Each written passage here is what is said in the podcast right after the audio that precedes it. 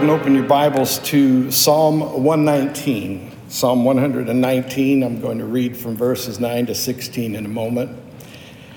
If September 11th, 2001 didn't teach us anything else, it should have reminded us that people matter more than things. People matter more than things. And it's amazing how many got that message for a little while and then forgot all about it. But imagine if you'd lost someone that day, how you would treasure one more moment with them, one more phone call, one more conversation. And what if you could, through your relationship with God, figure out that you could have one more conversation, one more interaction, and that one would last for all eternity? What if it was possible to find yourself insured against the temporary, fragile nature of this life? And you'd realize that being in God's presence means being in the presence of His family, which includes our dearest loved ones, we hope and pray. Running to win is about running to Him. That's what this message, these series of messages have been about. That, that there's really only one way of sure salvation. There's only one thing to focus on in life that matters, and it is running toward the Lord. To run to Him like the prodigal son ran home to his father is the story of our race. Today, we're going to talk about how there's a treasure that we have. Can't take that one to heaven with us either, but we'll be going to its author, so I think it'll be okay if we leave these behind. But what a treasure this book is, and that's what we're going to talk about for the next couple of weeks. And to understand that if we're going to run toward Him, we begin first with prayer so that we can hear Him pulling us in the direction that He would have us go. But, but to really know the voice, to know the direction, if running to win is, is running to Him, then how do we know which way to go? How do we know we're running in the right direction? Well, there are a lot of ways in which God's Word, which is the heart and mind of God, reveals that to us, and there are a lot of ways we can hear the Word of God, but there's nothing better and nothing more reliable than the Bible. And it will be the way that you understand the sound of His voice. I learned a long time ago that there are answers to the questions that the Bible doesn't directly answer in the character of God. And the only way you get those answers is by being so familiar with the character of God. So somebody will say, Well, how do I know whether this is right or this is wrong if it's not clearly stated in the Bible? Well, if you know your Bible well enough, you know the character of your God, the one you run to. And the very nature of his character is something that guides you when you don't have a clear direction. So the Bible is an essential part of this running to win and running to him. Let's read Psalm 119 now, starting at verse 9. How can a young man keep his way pure? By guarding it according to your word. With my whole heart I seek you. Let me not wander from your commandments. I have stored up your word in my heart, and I that I might not sin against you. Blessed are you, O Lord. Teach me your statutes.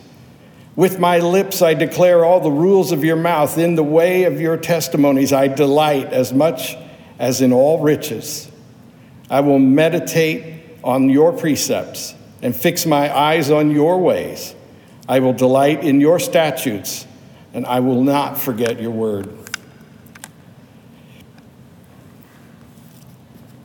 Sometimes God seems really silent and indifferent in our lives, and as we go through our circumstances and pray, we, we wonder why God is so distant.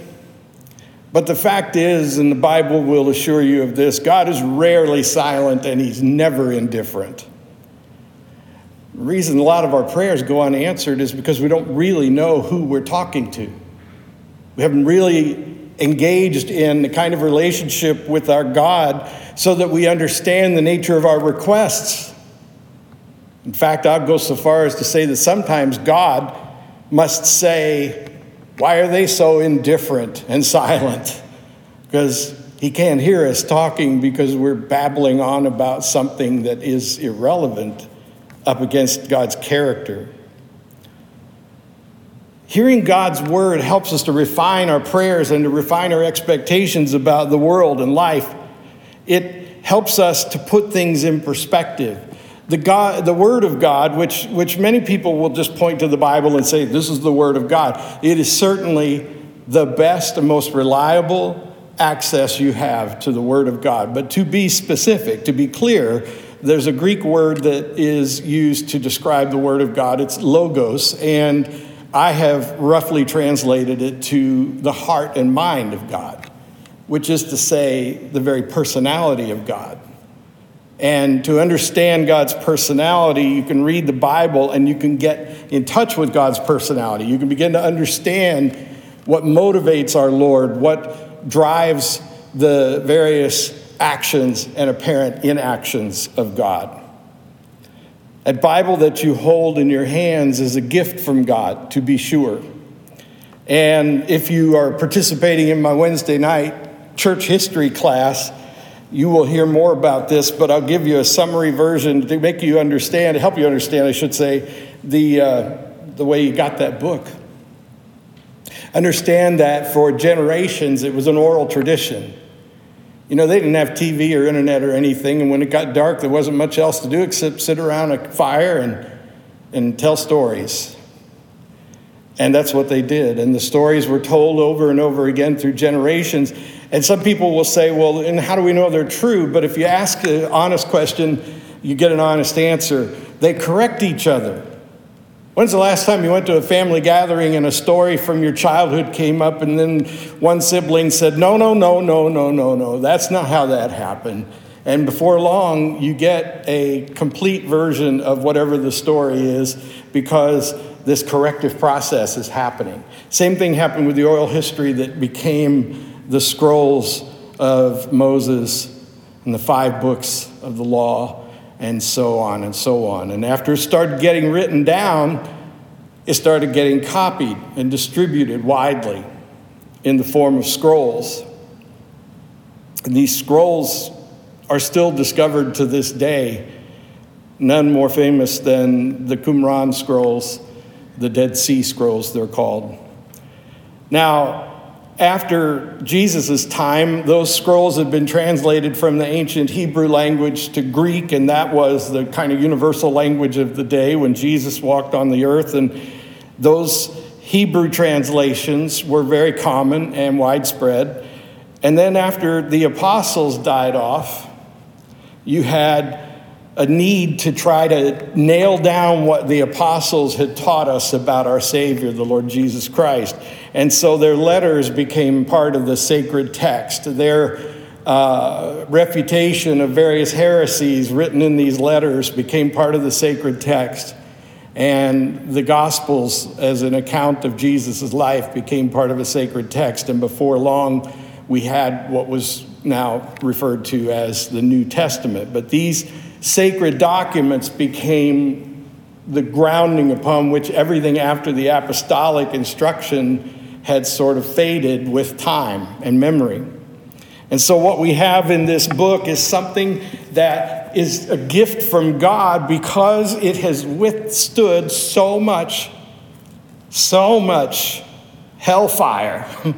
and there have been so many ways in which this book has survived through divine intervention by the hands of humans. And so there are many stories I could tell you. The one that I love to tell the most frequently about the way that God keeps the word in the Bible pure is the day that I was at a certain uh, archive in the Chicago area as a student, and I was allowed to handle one of the rarest books I've ever seen. It was one of like five copies of the King Henry VIII Bible known to exist.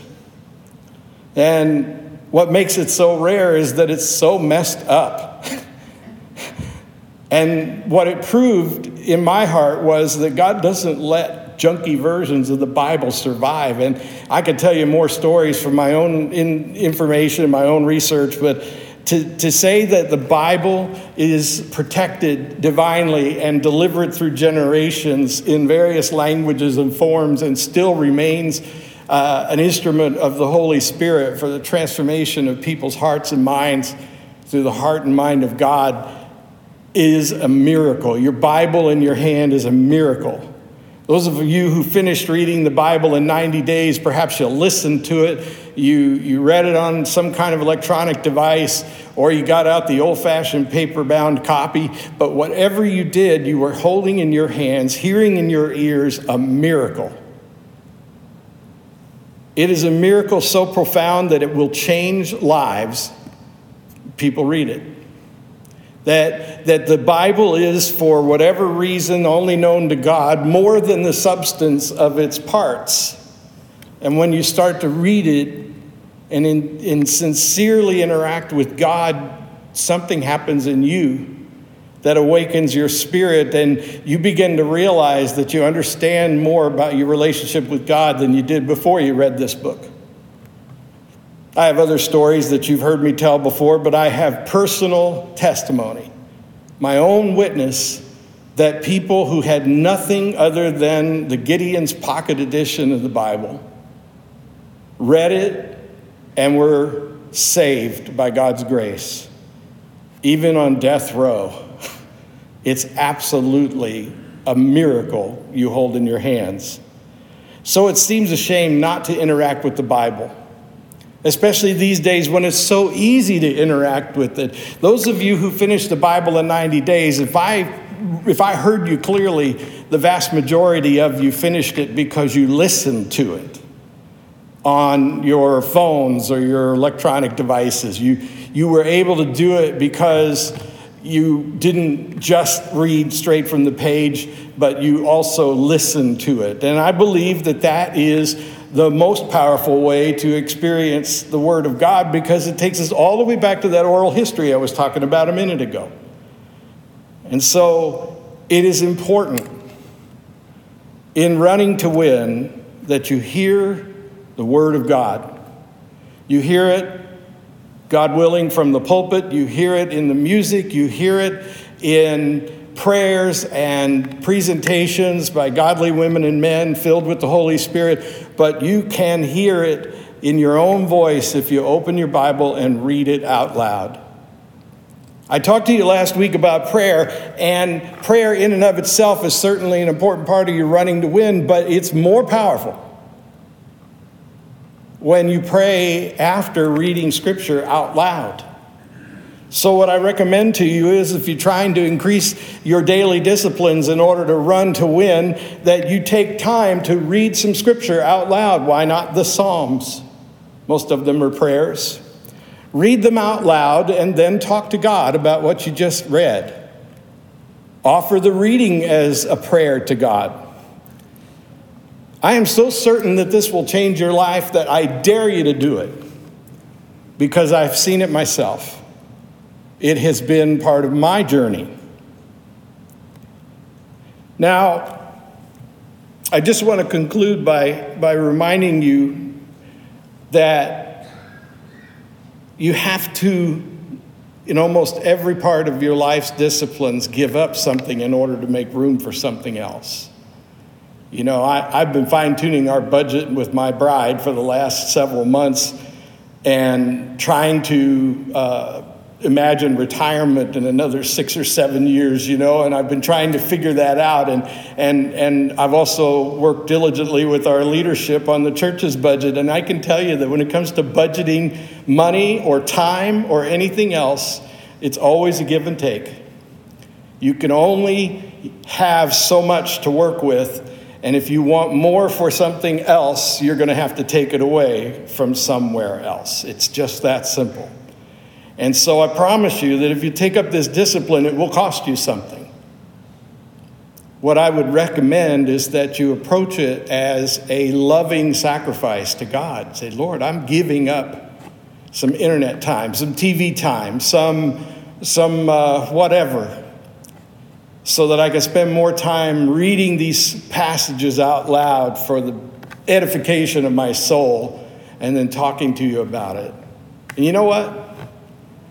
If it's five or 10 minutes to start with, that's fine. And if it grows to four hours, well, that's fine too. I probably won't be joining you in that. On the other hand, I find myself giving the Lord time in prayer and consideration in various ways in little bites throughout the day. So maybe you'll be like that. Maybe at the end of the day, you realize that you have accumulated something like an hour and a half to two hours of interaction with the Lord. It's hard to say. And I won't take my example and present it to you as the way any more than I would expect you to present me with your example as the way. What you need to do, what we all need to do, is get to know the one to whom we are running. Here's the beautiful thing about the acquaintance you'll have with God and the very character of God because of this. As you run the race, you will hear his voice and know his voice along the sidelines, cheering you on. I remember when my son Jonathan was uh, an athlete in high school in a couple of different sports. I, I have a special nickname for him. I won't say it here because it's special. But I can tell you that when all the crowd around was screaming and yelling one thing or another and raising all kinds of clamor for the participants in this athletic event, I could make my son hear me way down on the field by simply saying that name as loud as I could. And he knew his dad's voice because he knew that only I called him that. And that would be my little encouragement to him when it looked like he was a little discouraged. And so I imagine that knowing the Father's voice is like that. If you become acquainted with the sound of the Heavenly Father's voice, He will say your name in a way that assures you that He is for you as you run to win. And it will be clear when you get close that you have run to Him because you will know Him when you see Him. Let us pray. Glorious God, we thank you for your mercy, your grace, your incredible love. We ask that we might take up the discipline with your help of reading your word out loud and talking to you about it so that you'll be glorified in our lives. But more than that, we'll run to win and hear you cheering us on along the way. We pray this with hope joy and expectation. Amen.